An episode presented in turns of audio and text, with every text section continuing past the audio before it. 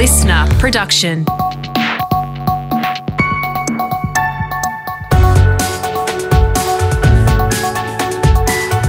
Your morning agenda with Natasha Belling. Good morning. Thanks for your company. Let's check what's making headlines this Tuesday, the 27th of April. There's speculation Australia could ban all flights to and from India as that nation's COVID crisis continues to worsen. The move, which could leave thousands of Australians stranded, will be top of the agenda at today's National Security Committee meeting. It comes after revelations the COVID case that sparked WA's three day shutdown was a man who was given government approval to travel to India for his own wedding. Here's WA Premier Mark McGowan. They've been leaving here uh, to go and study. Uh, they've been going to funerals and they've been going to weddings. Now, they're not essential. You can study here, you can get married here. People here are missing funerals. Authorities at the National Security Committee will also discuss sending oxygen supplies, ventilators, and PPE to India's struggling hospitals, with the nation recording more than 2.2 million new infections in just the past seven days. Former New South Wales Premier and Australian High Commissioner to India, Barry O'Farrell, is in India and he's told Nine the unfolding situation is devastating. To give Australians some idea of how lethal this second wave is, uh, it took India 205 days last year to record its first 250,000 cases. It's taken just the last 11 days to add another 250,000 cases. Meantime, Australian cricket bosses are looking to charter a flight to get our players out of India at the end of the Indian Premier League. And we'll have more details on this story coming up shortly in sport with Brett Thomas. Also, Perth's three day snap lockdown has ended with no new locally acquired COVID cases detected in WA. Some restrictions, though, remain in place, with masks still mandatory and gatherings are limited to 20 people. We'll have more from our reporter in WA shortly.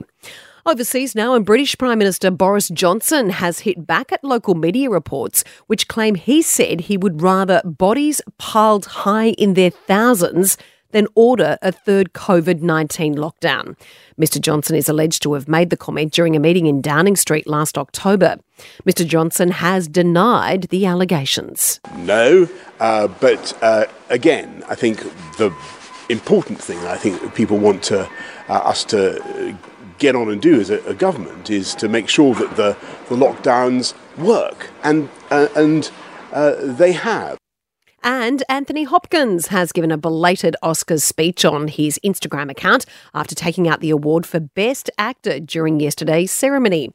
History was made with the 83 year old becoming the oldest actor ever to win an Oscar for his performance in The Father. And at 83 years of age, I did not expect to get this award. I really didn't. And um, very grateful to the Academy and thank you.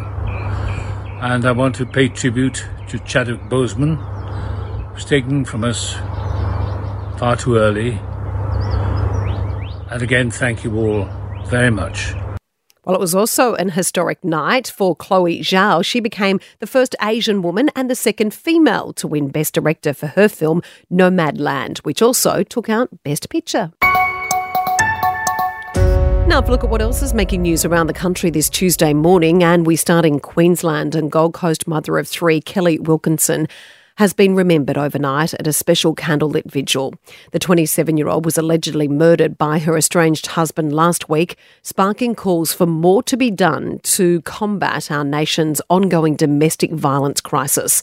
Our reporter Rod McLeod is on the Gold Coast with more. Thanks, Tash. There was a sea of green at the Gold Coast Titans training ground last night for the vigil. Green was Kelly's favourite colour. Among the crowd, the 27 year old's family and friends, but also many strangers the community banding together in an outpouring of grief. Three generations of women from our family attending. It just felt like the right thing to do at a time when you can't really do much else. Domestic violence advocates addressed the crowd, along with local MP Sam O'Connor, who read a statement on behalf of Kelly's family. She had always said that being a mother was the best job in the world and loved nothing more than watching the kids play. Kelly was one of a kind, and there are no words that can describe how much she is missed and the hole she has left within our lives. There have been more applications for DVOs on the Gold Coast than anywhere else in Queensland. And today, another man is due to front Southport Court after threatening his partner in a domestic violence incident on Sunday night. To WA now, and as we mentioned earlier, residents in the Perth and Peel regions are now out of lockdown, but some restrictions remain in place. Our reporter Emma Griffiths is in Perth with all the details. That's right, Tash. Residents in our state's Perth and Peel regions are officially out of lockdown, but not without some rules in place. From now on, masks are mandatory, indoor and outdoor gatherings are limited to 20 people, and nightclubs, gyms, and the casino will stay closed. It comes as the state records records another day of no new community cases, while of the 354 close contacts identified, 222 have returned a negative test result. But it's a nervous wait for West Aussies, and Chief Health Officer Dr. Andy Robertson says more cases could appear in the coming days. Assuming if we got no cases over the next four days, then we'd also have to look at whether we're likely to get any further cases. Um, going forward. So, incubation period of this disease is up to 14 days. And to Victoria, the state is a step closer to getting its own purpose built regional COVID quarantine facility. Our reporter James Lake is in Melbourne with more. That's right, Tash, and it is a bit of a surprise. Avalon Airport was a logical choice. The airport has an international terminal to receive incoming passengers to Australia and plenty of space on the property for a quarantine facility to house those people straight off the plane.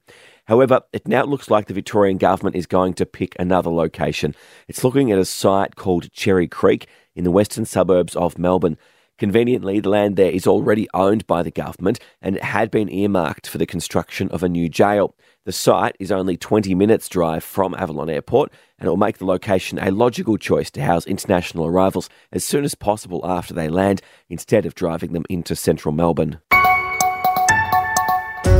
Now, for the latest in business and finance news this morning, we're joined by Scott Phillips from the Motley Fool. And Scott, the good news continues. Confidence, as we know, is already up with business. Unemployment has been coming down and we may be seeing a budget surplus sooner than expected. So that means we're all getting massive tax cuts, aren't we? you were right up until that very last phrase, Tasha. good, good morning. I look, on. You know, well, it could be an election year, so maybe we get tax cuts anyway. Who knows what the government, the opposition, will promise us? But right now, look, the good news is, as you say, the economy is doing really, really well. And I, I've said many times, 15 months, less than that, after the first diagnosis of COVID in Australia. And we're looking now at getting the budget back into surplus as little as three years. Numbers that would have been fanciful, crazy, pick your, pick your adjective. Uh, it's, a, it's an amazing return to economic form for the country. It does mean, by the way, that you know things are getting better quicker than we thought, and it does take some risk out of the economy because if the government gets back into the black, then they do have the firepower to help next time around. And there will be a next time, by the way. It won't be COVID, it'll be something. So the healthier the government budget position is, the, the earlier it gets there, uh, the better place we are next time we have to pull out the big guns and use some of that ammo to keep the economy afloat. It is good news, though. Scott, Westpac is to spend another $220 million on customer refunds and legal expenses. But this is interesting. The big bank made almost $300 million profit on an investment in a Bitcoin exchange. It's a heck of a juxtaposition, isn't it? Oh. Look, you know, we're, we are more than two years after the end of the Royal Commission, and Westpac is still finding problems that it's going to have to make good with its customers. And I've got to say, the Royal Commission, by the way, was announced in 2017. And yet, you know, as I said, almost four years on, we're still, or they're still finding problems with what they've done with the customers. Remains to be seen whether the other banks have the same issues. But it just goes to show how badly run these things were in different areas. But as you say, the, the, maybe the more surprising story is the money it made on Coinbase. Now, the Bitcoin exchange listed on the US Nasdaq exchange about a week or so ago. Uh, Westpac has a little venture capital firm, little little little kind of fund it, it, it seeded, and they they made five hundred million dollars pre-tax. They're going to walk away with the best part of three hundred million dollars on that. Uh, it's not a not a bad result for a, a, speculative investment in, in Bitcoin when you're a, when you're a traditional kind of you know sandstone bank. Uh, they've done pretty well on that score, I think. So should I answer those Bitcoin emails then? No. Don't do not no.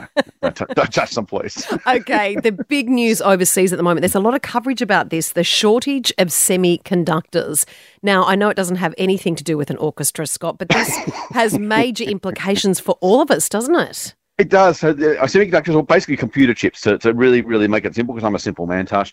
Uh, it, look, the, the, the, reality is there's simply a shortage of these or a looming shortage of these. So we're used to being able to kind of buy our, you know, IT equipment literally on tap, right? It just turns up. Our own company actually has put a hold on computer upgrades because of this shortage. Um, so it really is going to start impacting right around the world. Everything from everything we have a chip in, which is almost everything these days, TVs and phones and computers, right through the big machinery and equipment that runs big infrastructure projects, the whole lot. Uh, we will see prices go up. I think that probably will push the price of computers up, unfortunately. Uh, and then we may end up seeing, if not formal rationing, at least some sense of trying to work out who gets what while they get the supply chains back up and running uh, for those important semiconductor chips. Yeah, it's a massive story. Uh, mm. Talking about big stories, this is good news for grocery bills because uh, they are increasing by the day. They may be mm. able to get cheaper though as the supermarket price war hots up as consumers, we can only hope so, Tash. We know that, of course, the most supermarkets did really, really well during the pandemic. They had double digit sales increases, which never happens normally. But Coles has been falling behind Woolies in the sales race. And there is, sure as night follows day, whenever that sort of thing starts to happen, when one or the other starts to lag behind, they pull out the big guns, they start dropping prices. Suppliers to both supermarkets have said they've got had approaches from both Woolies and Coles asking them to, put, to deliver sorry, temporary or permanent price cuts as both supermarkets try and jostle for price leadership. And as you say, that's great news for the rest of us because that means that we're going to have our nappies and our Coke and our uh, Arnott's shapes all of a sudden get much cheaper. And that should be good for the household grocery bills as well. That shopping list says a lot about you, Scott. Thank you. Thanks, Tash.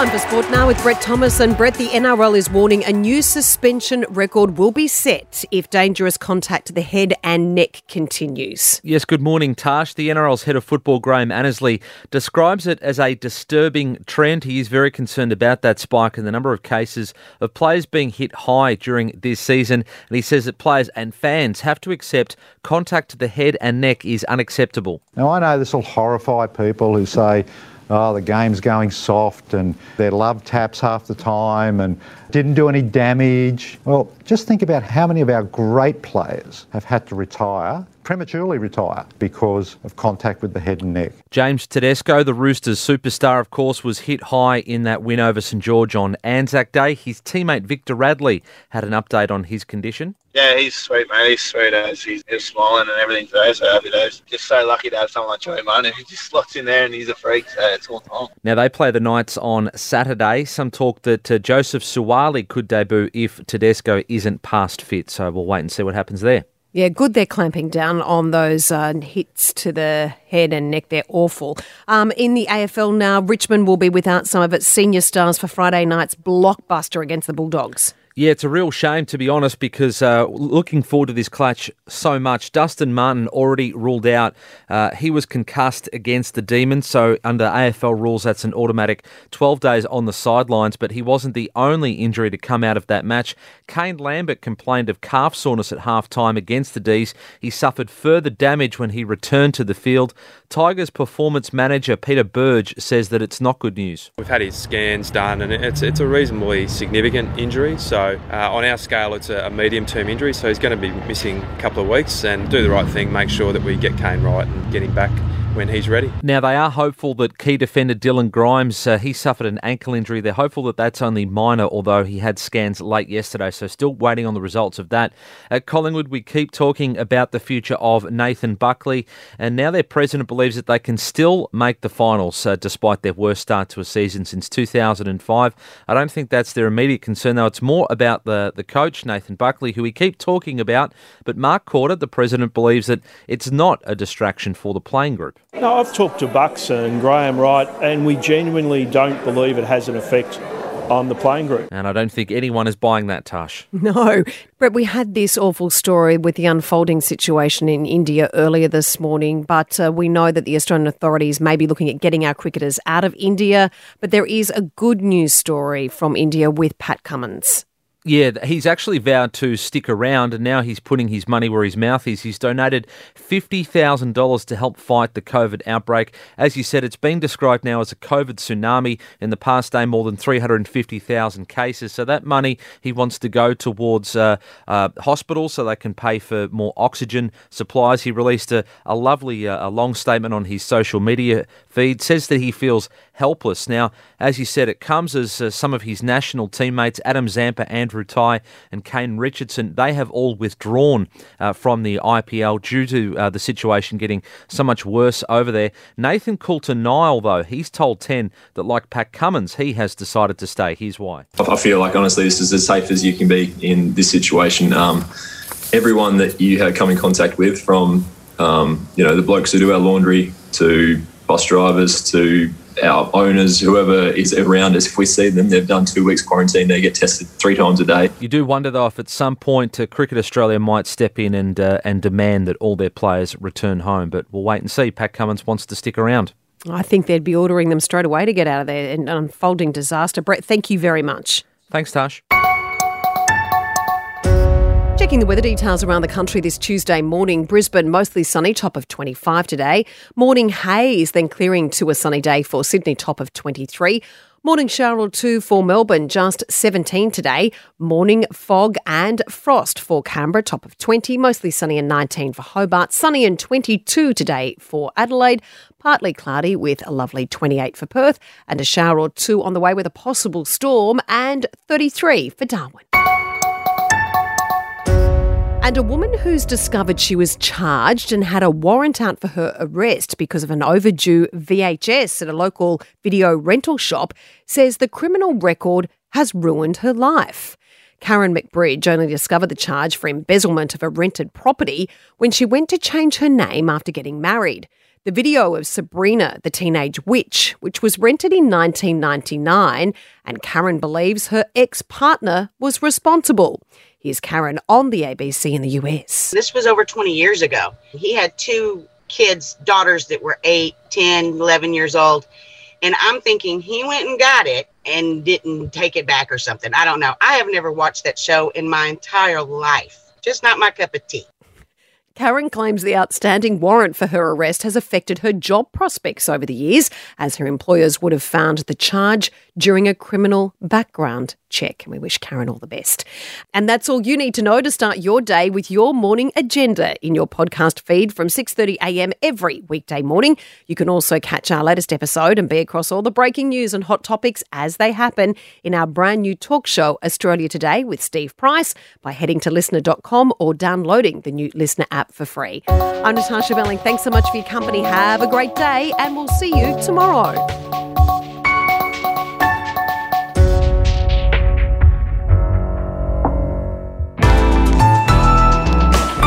LiSTNR.